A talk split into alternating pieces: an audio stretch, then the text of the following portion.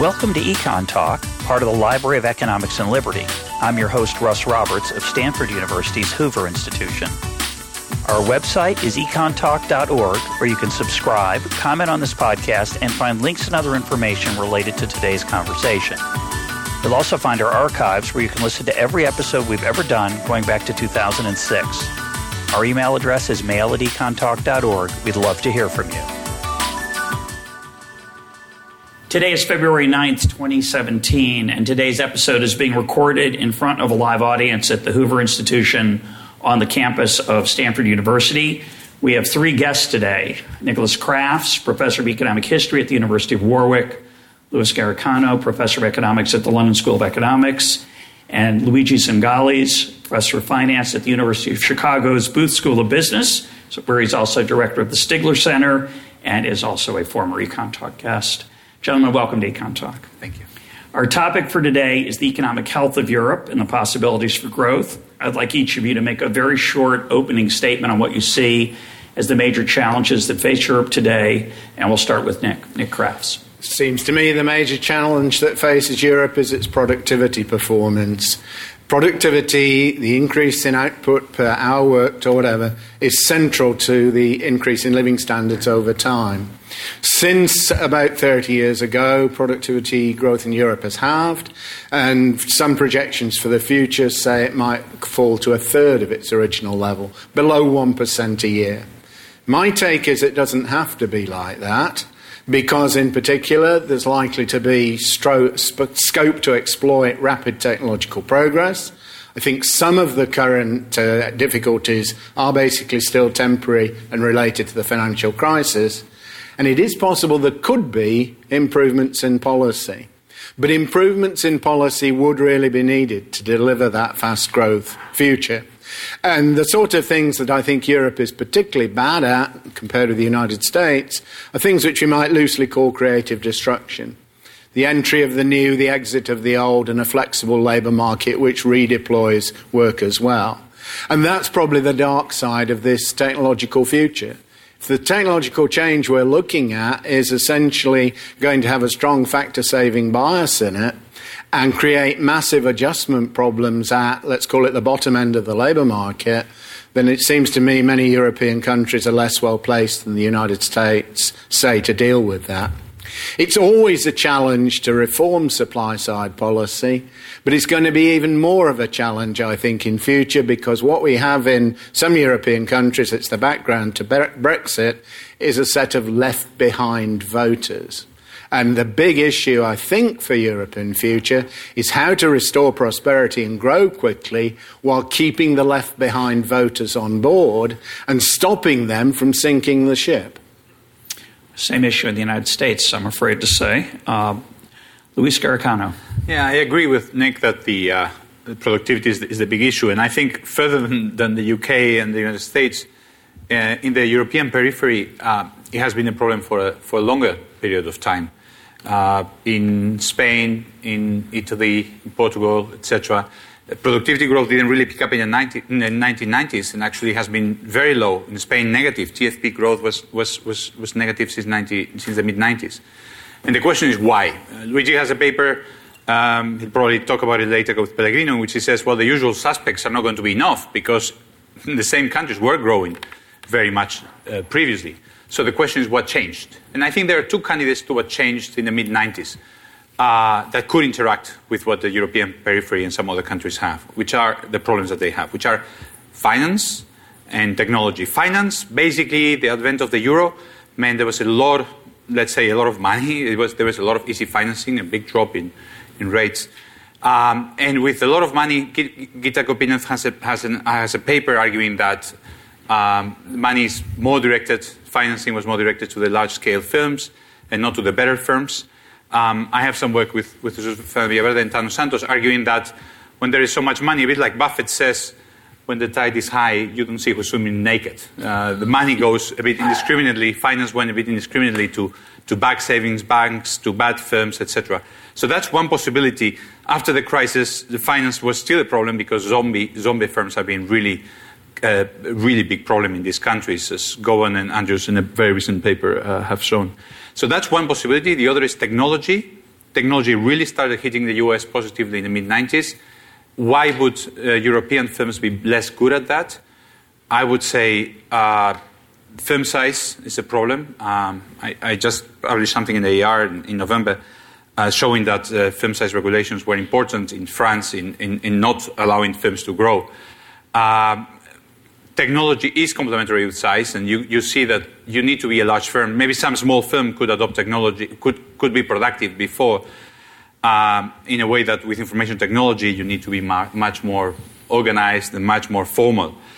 Uh, managerial quality is also something that is related to size, and managerial quality is a problem in the periphery, as, as is human capital in general. So all those are things that are kind of hard to, to change, and I agree with Nick also that, that policy has to change if those things are, gonna, are going to improve.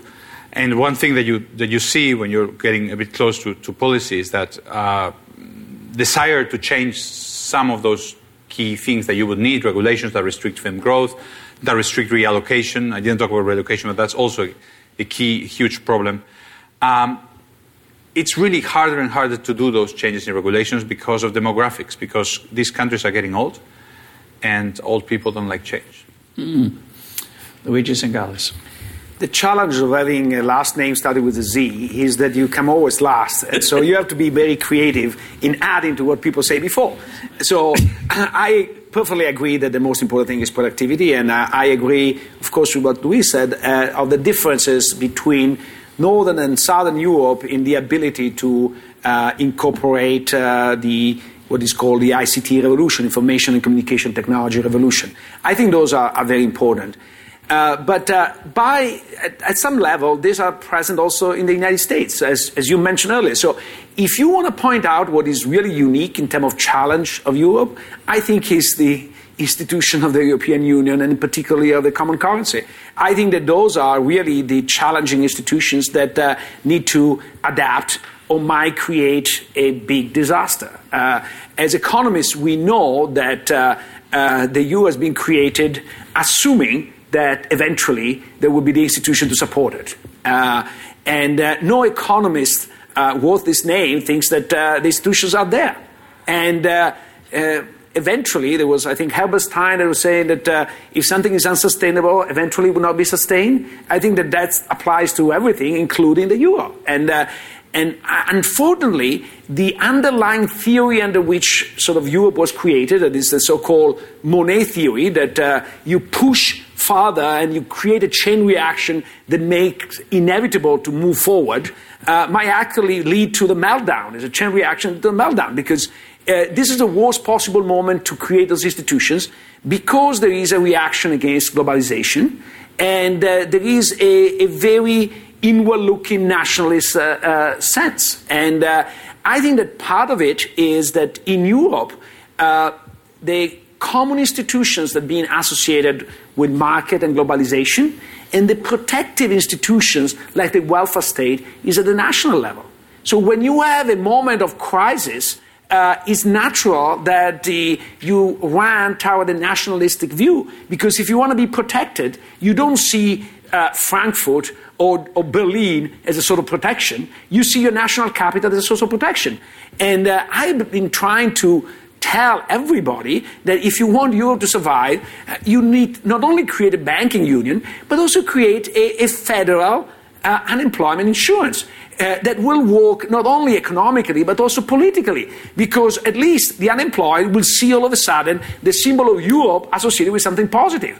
At the moment, the symbol of Europe is only associated with negative things. Who's going to run that uh, that welfare plan? What's, uh, what's, the political structure that could possibly overlay? Wait a minute. We do, we do something much more complicated, which is to uh, have a common system of regulation of banks.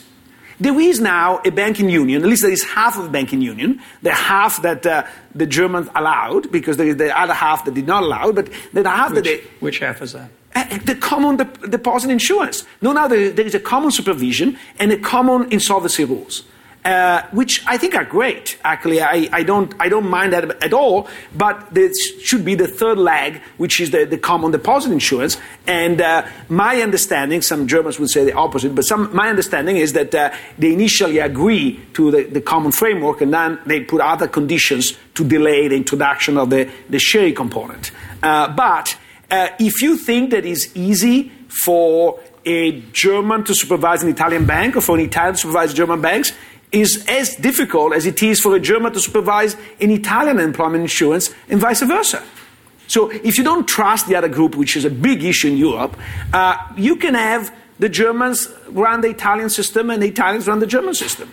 Yeah, it seems to me the cultural challenge there is that if you don't feel like a European, if you still feel like a German, right, or, or yeah, but, but, then, but then you draw the conclusion that it's not feasible. Well, that would seem I to be a possibility. uh, I want, let me hear what the other guests have to say. Luis, yes. go ahead. So, so um, I, I, agree that the institutions we've given ourselves are not, are, not, are not working. So, just to, because the audience is probably not as familiar, essentially, there is a common stabilization or fiscal policy framework that is imposed by Brussels.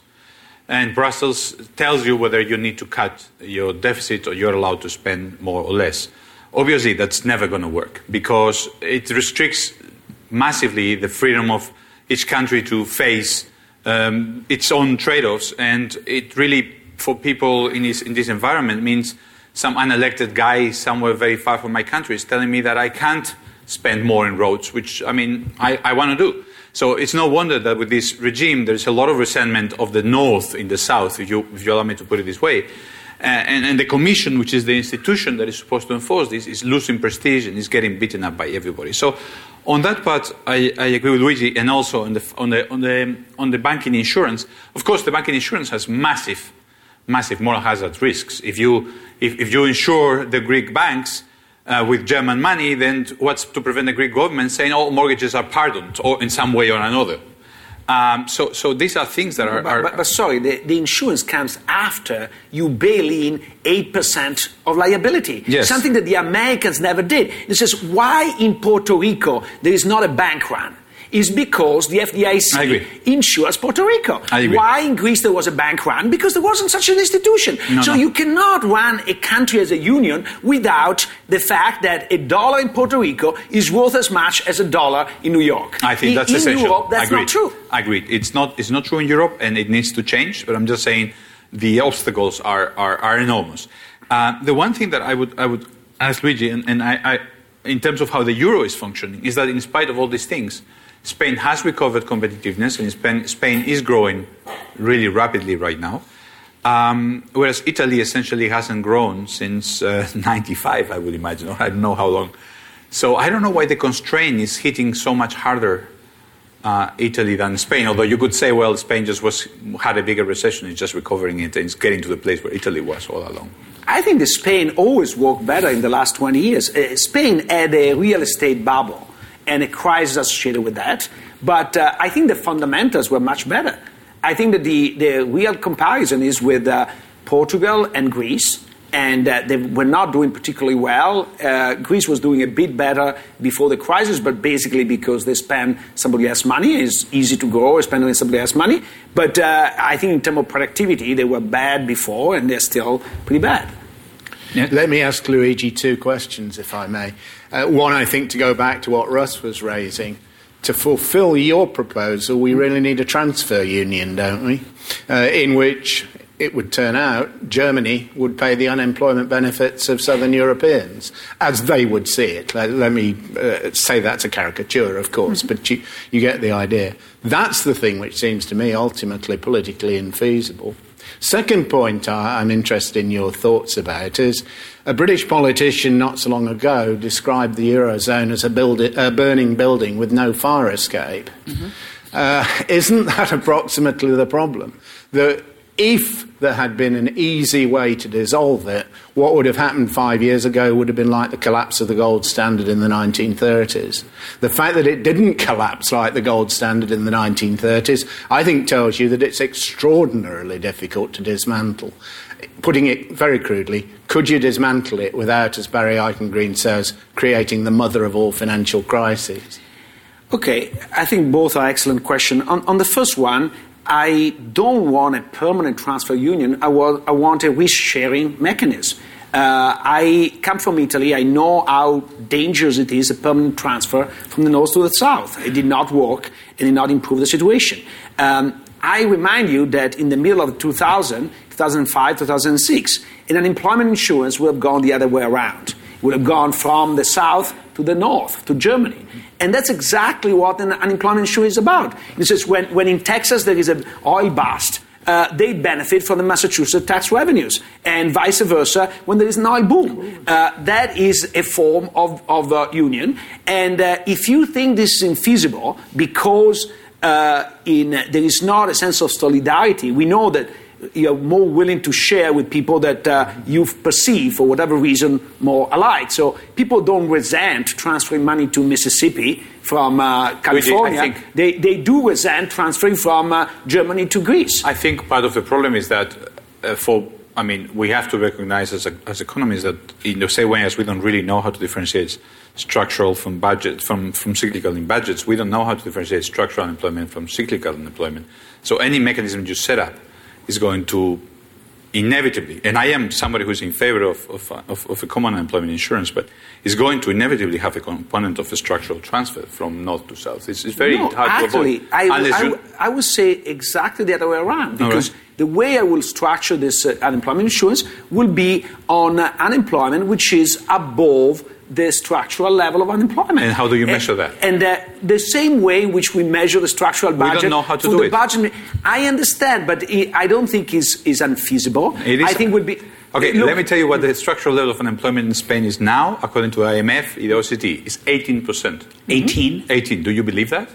Yes, because long term, this has been very high. unemployment in Spain has been very high, and they will create an incentive to actually reduce that number. So the incentive, the moral hazard is actually the other way around, because if you have a system that where you are only receiving transfer on top of the structural unemployment, you're going to push down the structural unemployment, which is exactly what you want to do. If you know how so, to do it. I, I guess the issue, my first thought is we should move on to another topic. My second thought is that's my first thought. My second thought is this is the only topic, right? This is what the European question fundamentally is. Is there such a thing as Europe?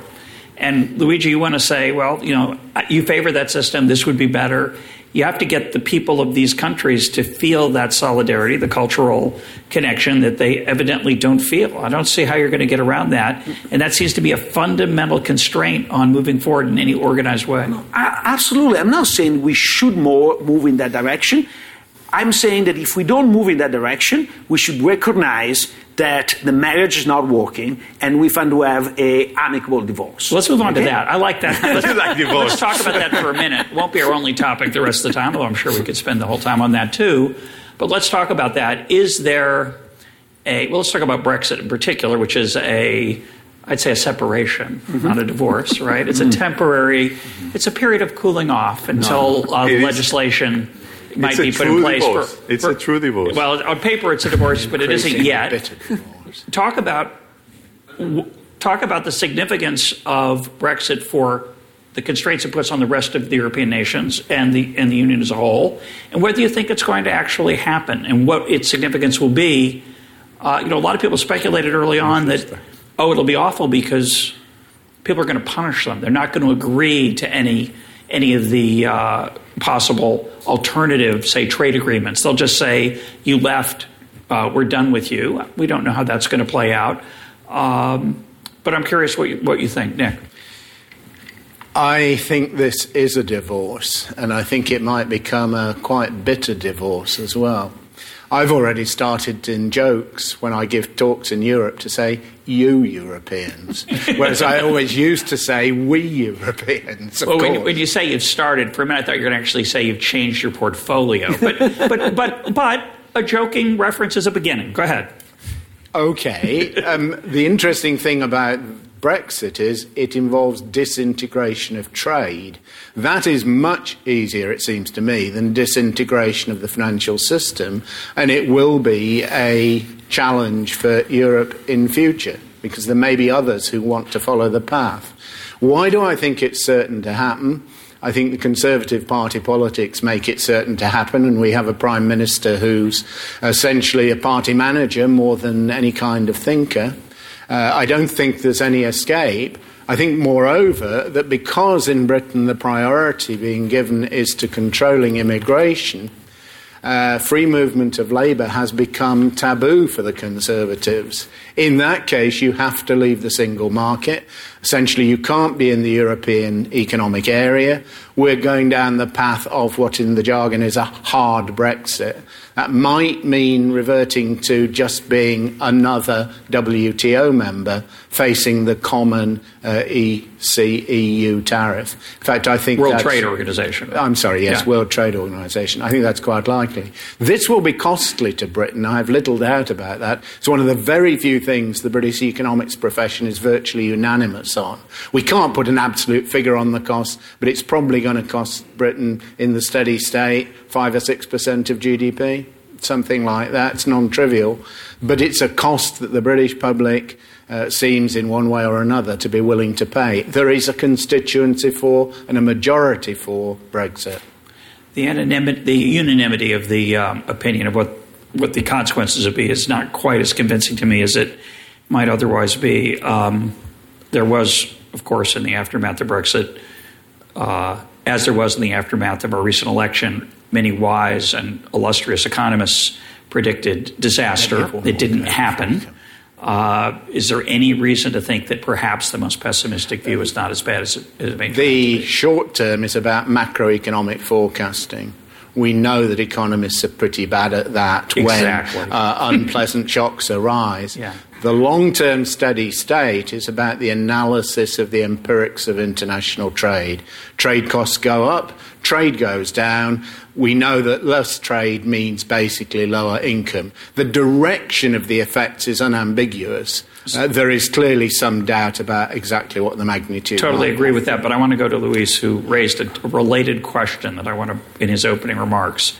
So it's true, it's conceivable that there will be less trade because there will be less integration.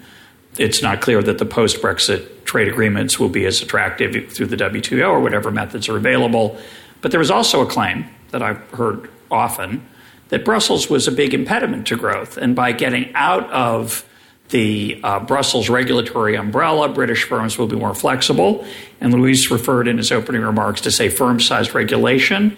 I assume you're referring to situations in parts of Europe where once you reach a certain size, certain regulations kick in. We have that here. That keeps firms at 49 employees, for example, or 199. Obamacare, for example, is until 49. What is? Obamacare Yeah. is a 50. So, so talk about whether you think there's anything. So- is so- there an upside to Brexit economically that's beyond the trade story? So, so my analysis is very similar to Nick's in that um, the thing that the, the, the British public hasn't ever been told is that uh, the UK is essentially a service exporter, and that services, uh, financial services, educational services, health services, essentially rely on common rules to be exported and on people moving. I mean, you export uh, law by having people come to buy law. You export, I export education as an LSE professor by having somebody from, from China who comes. Now that means that you need uh, people have all these all these stories in newspapers of Brussels oblige us to have bananas which are straight and all these things. And at the end of the day, these are just simple trade rules that if you if you want to have a common, especially a single market on services, you're going to need to have.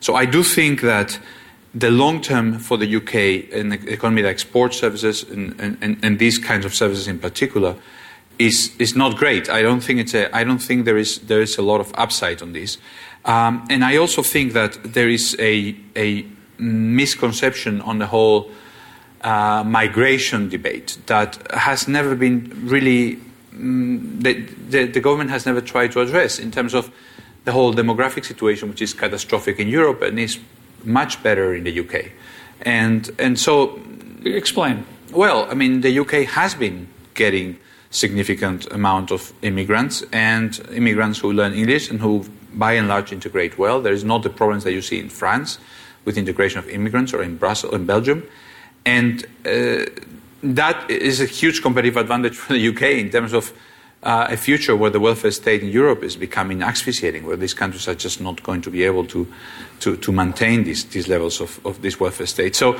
so I do think in those two terms, in terms of exports of, of services and trade, and in terms of the uh, movement of people, the demographics, um, I think that the UK is shooting itself in the foot. But I agree with Nick that the British public is, is determined. I'm not sure that they were agreeing with incurring the costs. In the campaign, I think the biggest summary, the best summary of the campaign is Boris Johnson's uh, yeah. statement on, on, the, on the issue of cake. My policy is having it and eating it. Uh, and, and he uh, basically, and they campaign on, on, the, on point that we are going to, all these Europeans are so desperate to trade with us, cars, etc., that we're going to have all the good things of Europe, but we won't have to have all these common rules, not contribute to the, just, uh, to the, to the budget, not have a common code, and not agree to freedom of movement. And the truth of the matter is, over time, the government has been adopting the position. The funny war is over. The government has seen that that's not possible, and indeed, as Nick is saying, they're going towards hard Brexit. My sense is that this is looking very bad. Two years is very short. Uh, Fair enough. You need to get a deal in two years. You need to get not only just a deal on budget and all these things which are difficult, but you need to get a new free trade agreement, which is not, I think, possible that it will be negotiated in this time. Plus, there is not a lot of goodwill from the two sides to get the best deal. So my, my sense is that this is looking really uh, not great. You want to add anything, Luigi? Yes, in a sense, if uh, this divorce does not seem to be very pleasant, uh, the euro divorce, as Nick was saying, is going to be much, much worse. I think that uh, it's not going the euro to be, was the, the, the, euro was designed with that fire escape. It was done clearly on purpose. There are mm. statements of people involved that say we want sort of a.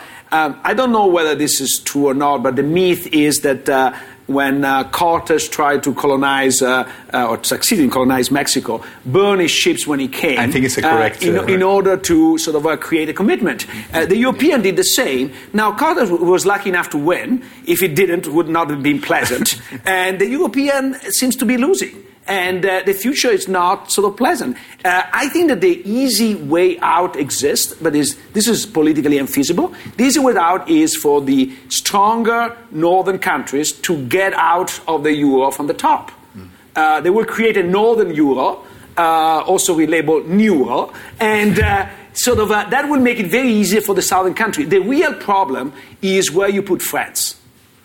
Because for the French, France belongs to the Northern Europe. Uh, they call the Southern European Club Med, and it's not a compliment. Uh, and uh, but economically, I think belongs to Southern Europe. So that I mean? think is Ex- the problem. Explain what you mean by that.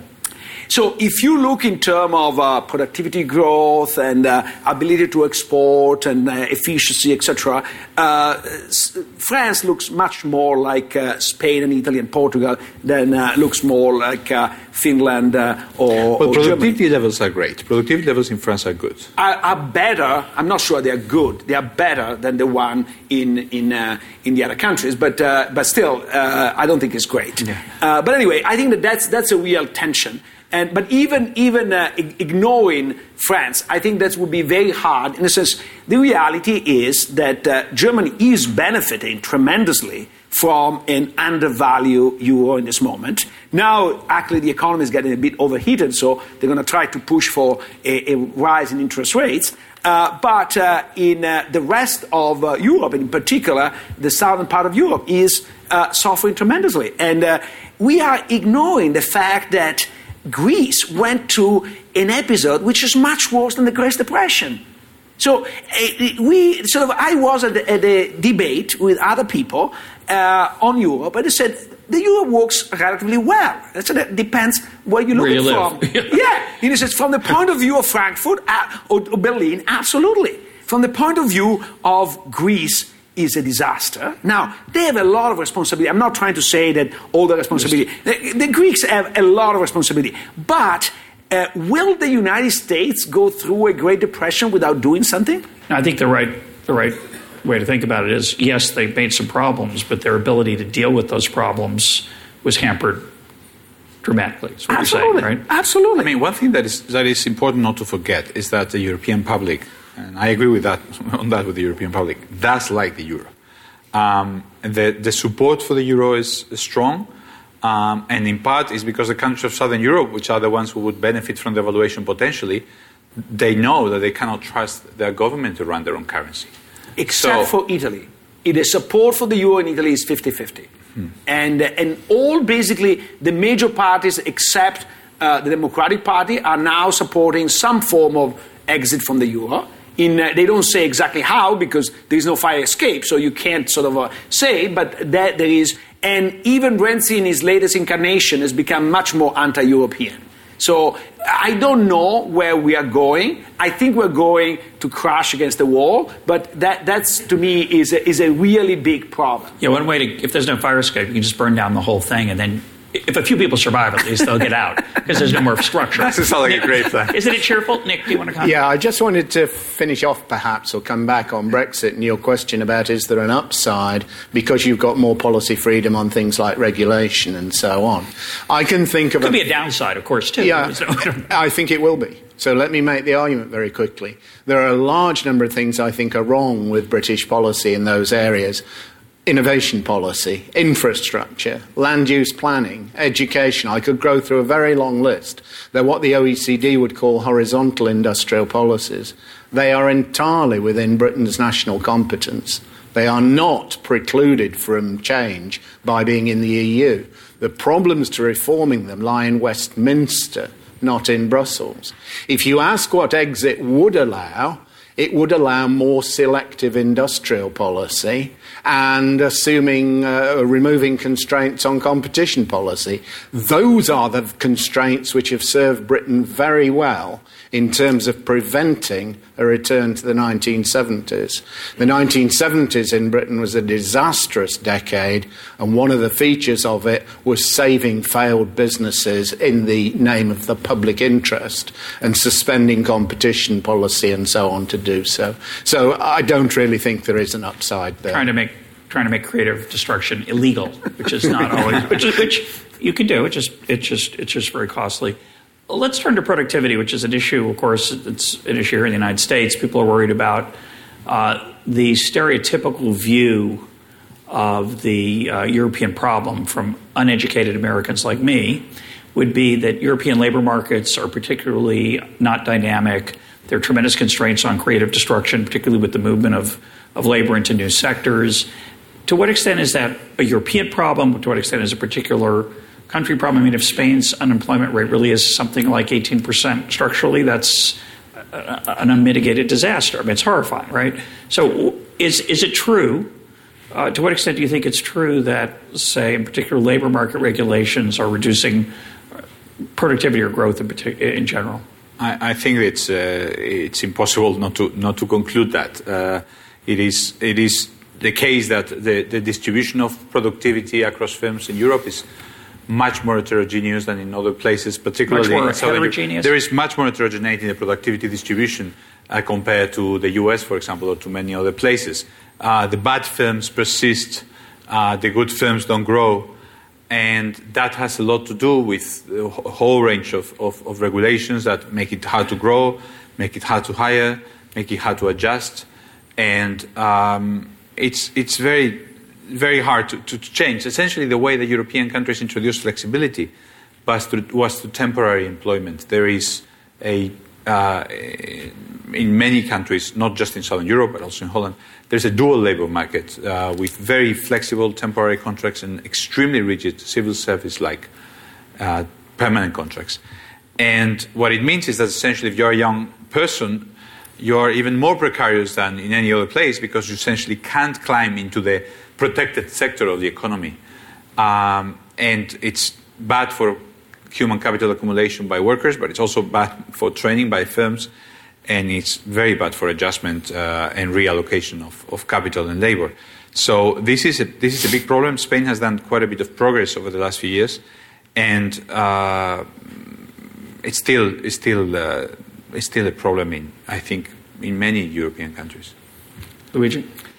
Certainly, there is a lot of resistance, especially to technological change, uh, which is exacerbated by lack, a lack of growth. Because uh, if you are in an expanding industry, in an expanding sector, uh, productivity gains means to make more money for everybody. In, uh, if you are in a stagnant industry, in a stagnant firm, productivity gains means firing people and people losing their job. And surprise, surprise, in, in Europe, they're very resistant to that. So they make it very painful, and they're more successful in making painful uh, than, than, in the American situation, uh, this resistance. And, and I think that's, that's a problem. Now, how do you fix it? You can try to uh, break the union by force. Uh, I don't think it's particularly sort of uh, uh, successful. The other is to try to bring growth back so that uh, the two things can take place at the same time. So I think there is a desperate need uh, of doing that. Um, in addition, there is the point that uh, Luis was uh, mentioned earlier. I think that uh, uh, the technological revolution has made managerial selection more important. And uh, in Southern Europe, but in particular in Italy, uh, managers at the top are not the best people around. there is the World Economic Forum, which is not this congregation of leftists that rank countries by um, whether people at the top of firms uh, are there because they are children of, or friends of, or because they're competent. And Italy is the last country in Europe below Bulgaria and a few others. So it, we're really doing terribly in that dimension. Why would you think? What do you think is the cause of that? Um, is that a cultural that, thing? Uh, there is a part of a cultural thing. Uh, there is a part Less of competition part of lack of competition, would... part of lack of competition.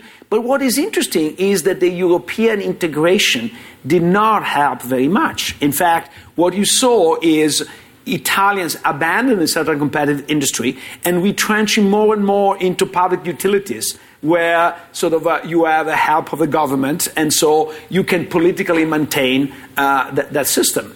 And uh, I don't have this uh, view. Some of my countrymen think that uh, uh, Brussels or, or, Frankfurt will bring a better system. Um, I'm much more uh, reluctant uh, in, in, believing that. I uh, made in, in, a little book I wrote in Italian an analogy between the North South Italian unification in 1861 and the European unification. And they have a lot of points in common, um, including the fact that uh, both were driven by a small elite and there was not a huge support. Uh, we know how the Italian unification ended was the north dominating the south, the south losing all the productive capacity it had. Uh, very few people know that Sicily had the same income per capita as uh, the area around Bologna at the time of unification, now has half of that uh, uh, mm, sort of the income per capita. So there was a huge decline of the South. Why? Because the Northern imposed the rule to the South with the support of the rich people, the baron of the South, that uh, were interested in maintaining their power and not changing. And I fear that that's exactly what happens in Greece or in Italy. Uh, Greece has a similar problem in Italy. You need to get rid of the oligarchs in Greece. But who speaks English and goes to Brussels? The oligarchs. So if you are Brussels, you're going to get your information and your reforms directed from the oligarchs, not directed at changing the oligarchs. And I think in Italy is the same. Nick, three things, if I may. Firstly, I think it's implied by something Luigi said that it's not necessarily so much that Europe has more regulation now than it did, say, 25 years ago. It's that the technological world has demanded a different sort or maybe less regulation. So the regulation has become more costly, but not necessarily, in a sense, more onerous or fully developed. And that was clear with IT, and it's obviously an issue with this AI type technology and so on. Secondly, you asked, is it the case that these problems are similar across Europe? I think no. The answer is they're quite a bit different. Let's take the creative destruction, the measure we've got of allocative efficiency. Uh, countries like Sweden and Germany, on the standard ways we measure it, don't look that different from the United States. In Greece, you'd be better to distribute resources randomly. In other words, actually, uh, the, the employment, if you like, in the Greek economy is skewed towards lower productivity outcomes. That's got to be a system which is working extremely badly. Going to the issue of the worker threatened by losing their job, I think again there's a big difference between my caricature of Southern Europe and Northern Europe. In Southern Europe, I tend to see job protection in the sense of employment protection and so on. In Northern Europe, I see welfare states which are designed more to protect the worker. And so that has a different implication, I think, for the redeployment flexibility of the labour market. So you're saying in, in one case it's more directed toward protecting firms from their competitors, whereas the other it's cushioning the blow to the individuals in the aftermath? Yes, essentially. Okay.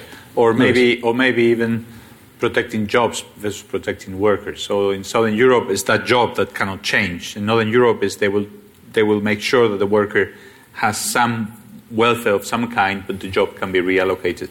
Um, I, I, am, I am much more positive about the role that Brussels in the, the whole European project is, is, has had uh, in terms of, of, of regulation, etc., uh, in a place like Spain.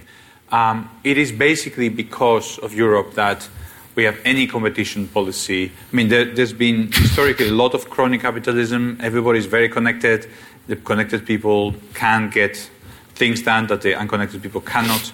And as Brussels is more remote and there is a more neutral referee, there is a much more there are rules that come from Brussels that are neutral, that impose certain standards that the whole economy can, can undertake. And in fact, uh, Brexit has something to do with that. Uh, I don't want to be facetious about it, but Murdoch said, you know, when I pick up the phone and I call a British minister, um, they always answer. When I call Brussels, uh, nobody pays attention to me. I mean, the four foreign owners of huge newspapers in the UK have been on a, on a campaign to get the UK out of the out of the euro out of Europe, and, and to a lot and to some extent, uh, it's for the because Europe was working in, in that way. So Europe does have the advantage of giving a common set of rules, a level playing field, a big market where we compete, and it has, in the case of Spain, it has been a, an unambiguously very good factor for the modernization of the economy. So we have we have two two anecdotes here uh, that conflict. We have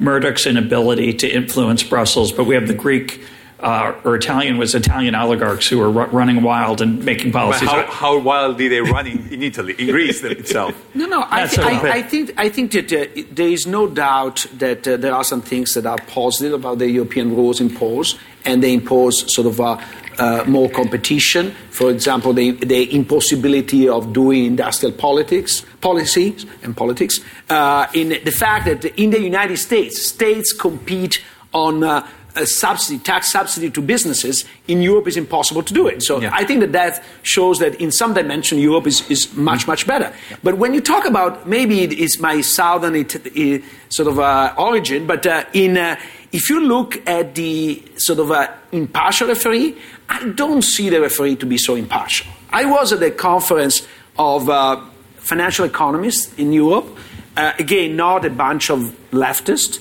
uh, and I ask around the room and say, uh, who do you think that uh, if Deutsche Bank were to go under, that wouldn't they find a way to save it by passing the rules?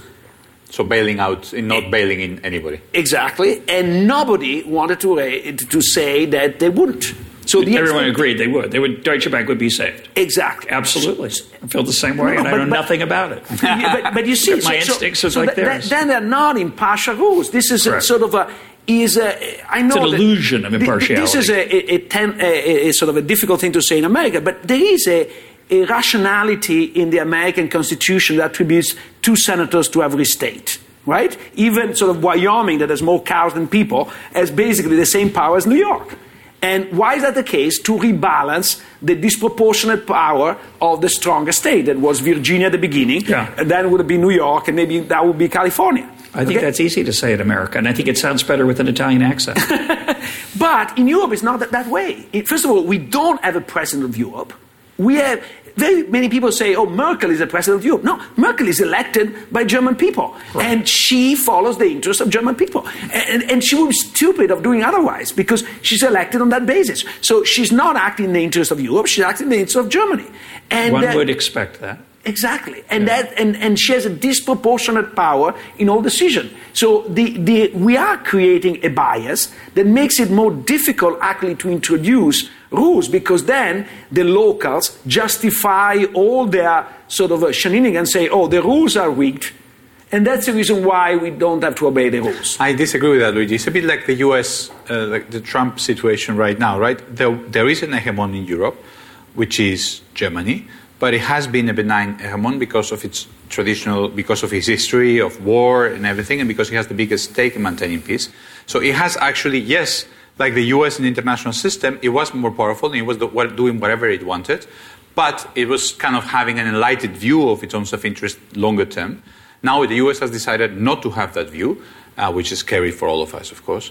And, and in Germany, happily, because of the history, I think they do have an enlightened view of their self interest, which happily, until now, means that largely they are kind of containing that that abuse of power that it's the possibility is there for sure. Well we're recording this at the hoover institution I, I, and i'm going to butcher the quote but i'll put a link up to the right quote uh, for listeners which is milton friedman said um, you don't want a political system that relies on the right people getting into office. You want a political system that allows bad people to come to office but where they're encouraged to do the right thing.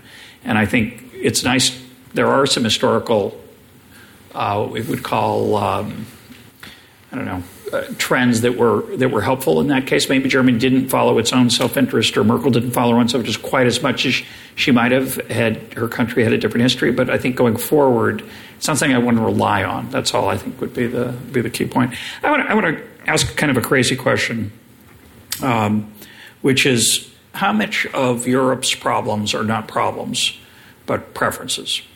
So a friend of mine was recently in Italy and he showed me some gorgeous pictures he took in Florence. And you look down, it's you know you have this beautiful, incredible Brunelleschi's dome of the church there, looking down over these gorgeous rooftops. And I assume it looked something like it looked 400, 600 years ago. And I thought, you know, it's a fan- this city is a fantastic museum. It has fantastic museums, but the whole city is a museum. It's a way to experience life at a certain point. And then I thought, well, gee, you know, it's kind of hard to have growth in a museum the technology of providing a museum is pretty straightforward, and the services that that, that Florence uh, provides are you know tourism services to each other. They're not going to grow very much if they keep that beautiful infrastructure that they have. I think there are probably some people there who like that, and there are probably some people who don't. Um, we have the same issue here in the United States to some extent. Um, you know, whether we should become more like Europe, a bunch of people wish we became more like Europe, a little less dynamic, a little more static, a little more protection to people who are struggling. What are your thoughts about that in terms of going forward? Whether you know, we can sit around here, we haven't got to it really, talk about what Europe could do to grow faster, but maybe it doesn't, maybe they don't want to. There's no they. Maybe there are many, there's a strong constituency among the European people to keep life as it is.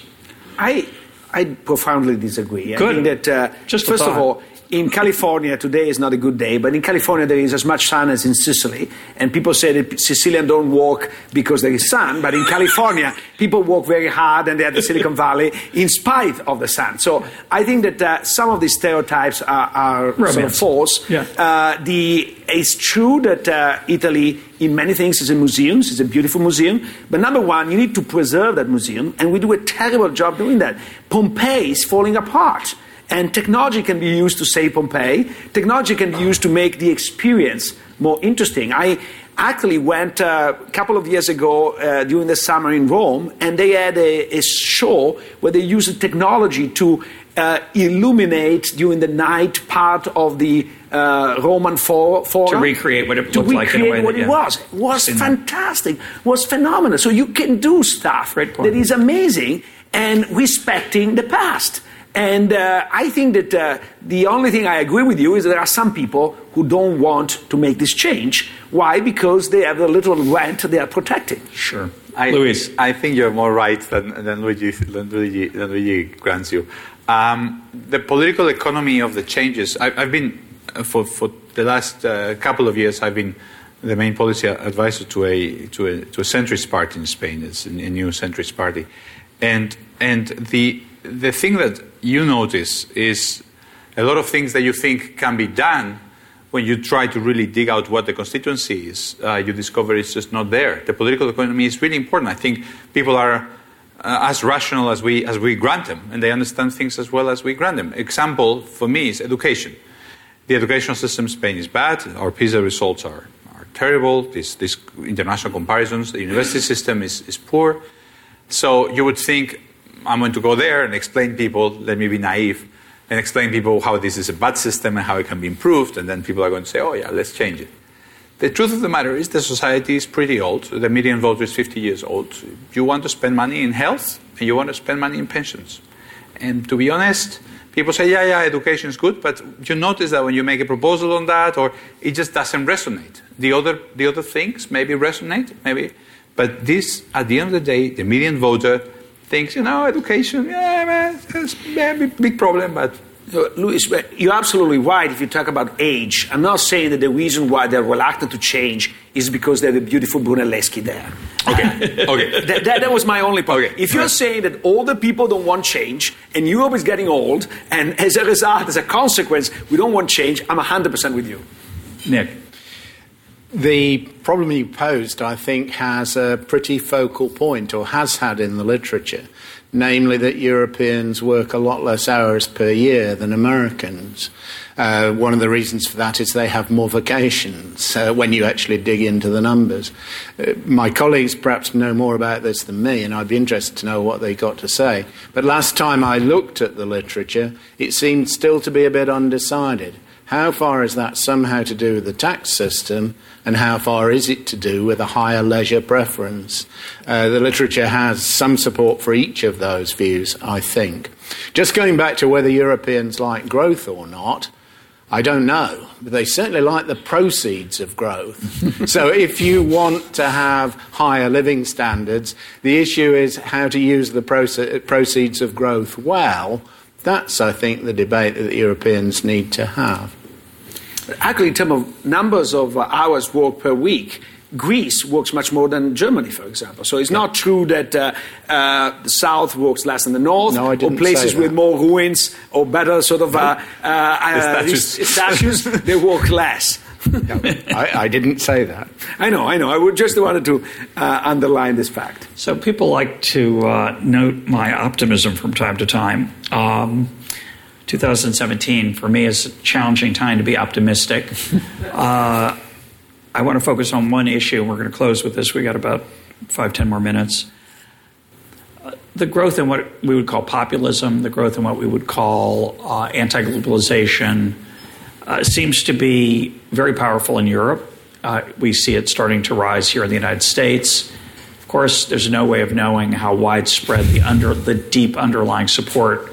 We recently had an election in the United States, and uh, it's the blind man and the elephant. You know, everybody's grabbing the part of the elephant that they want to sell as the underlying cause, and simple. You know, I think you have to recognize that is incredibly complicated and you have a very uncompetitive system with two candidates that are both very flawed.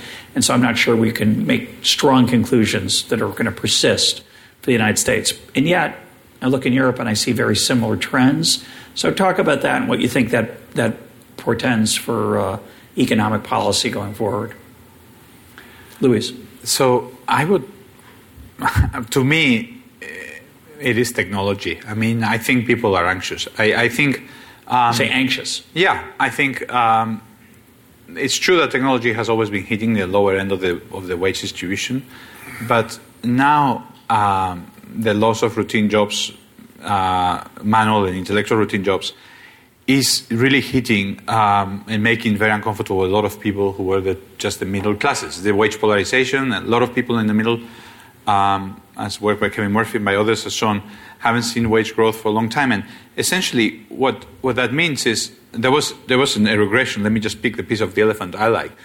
Uh, showing in the US the share of routine jobs in the county was a very good predictor of the share of Trump voters. If you are a lawyer or a radiologist, or if you're a truck driver, or if you are a taxi driver, I mean, there's a lot of people who are really insecure and uncertain about the future, who see a future that is precarious, and who see a future that uh, in which they're going to have to recycle or change or think on new things. And what they want is to stop this process. I want to get out. And stopping or, this or, process. Or they want someone to champion them in a yes in a different way. Yeah, no. I mean, I think I think they want to stop the process. They think this globalization thing is going the wrong way. They think it's globalization instead of technology. They think it has to do with, with trade. I think trade is a tiny cha- tiny component or a small component of that And, and, and, and they think if we could just stop this and I could just continue to be exactly like I am now, uh, or at least continue like the trend I was in, that would be much better. And that's, I think that's the one common thing that you can tell about the UK and France and Holland and the US that is not unemployment levels, it's not growth rates, it's not productivity. Uh, to me, populism is uncertainty about the future. Yeah.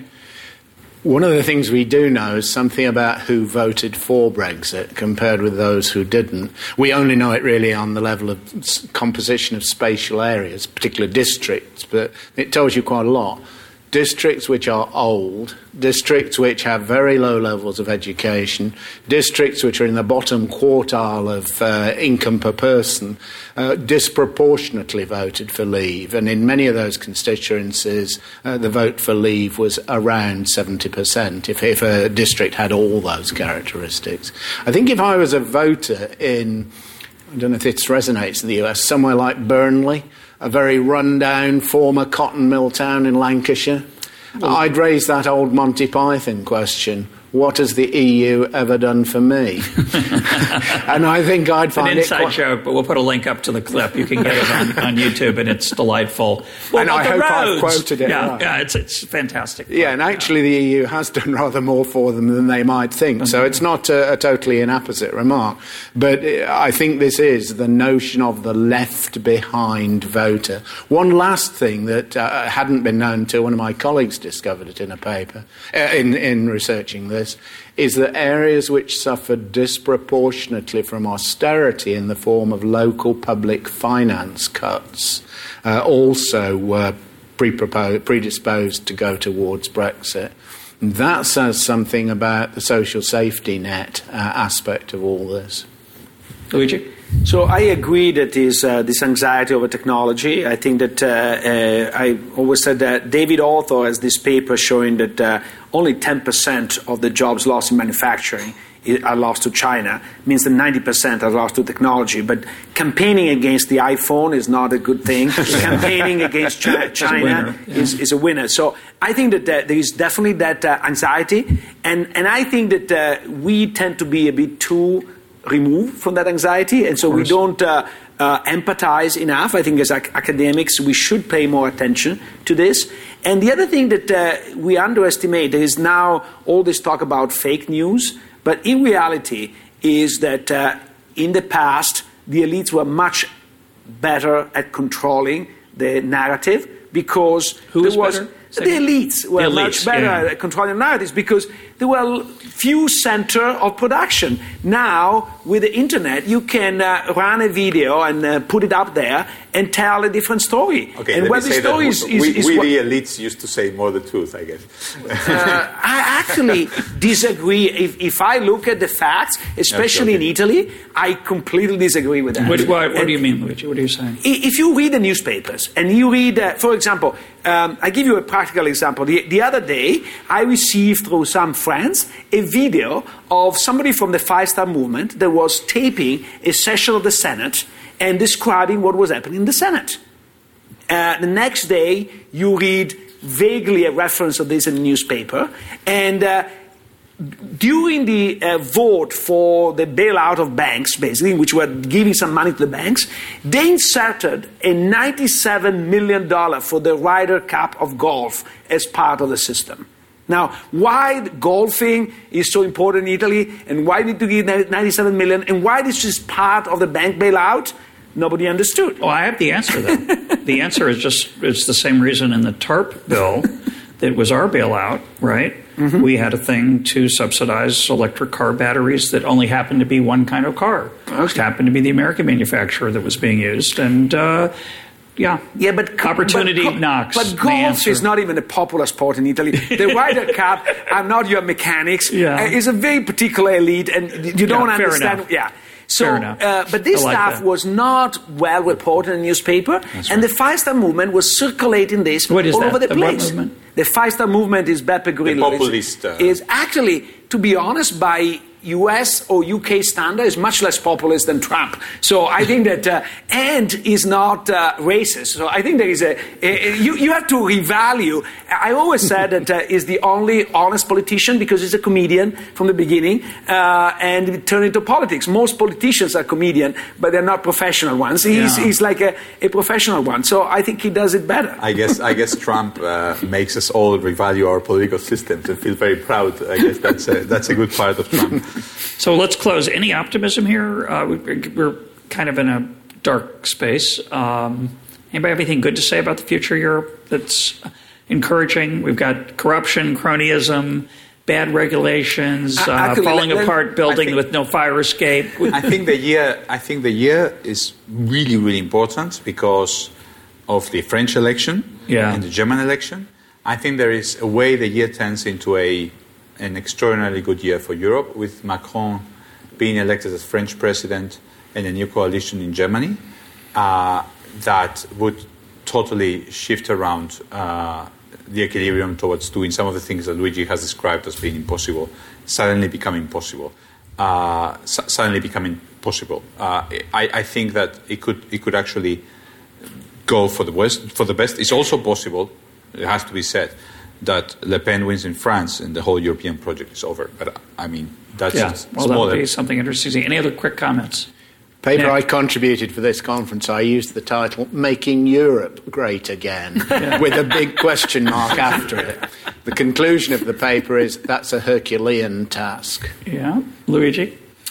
Um, I'm not an optimist by nature, so it's very hard for me to conclude. I want to add one part that uh, we have not touched because we tend not to touch this, but it's very important, and it's the migrant problem mm-hmm. in Europe. I think it's gigantic. It's not perceived here, but uh, involves also geopolitics. Uh, the Europe paid a lot of money to Erdogan to keep the Syrians out of Europe.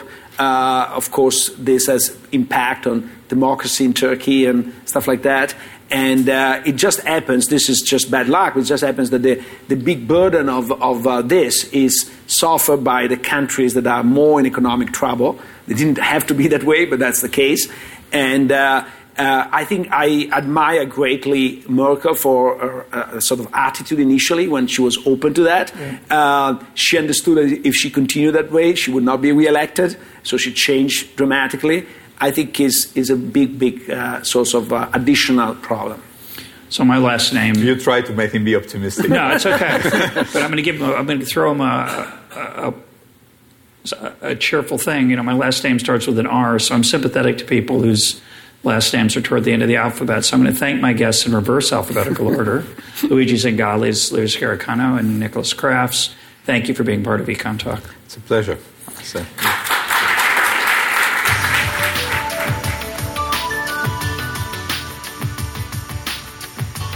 This is Econ Talk, part of the Library of Economics and Liberty. For more Econ Talk, go to econtalk.org, where you can also comment on today's podcast and find links and readings related to today's conversation. The sound engineer for Econ Talk is Rich Goyette. I'm your host, Russ Roberts. Thanks for listening. Talk to you on Monday.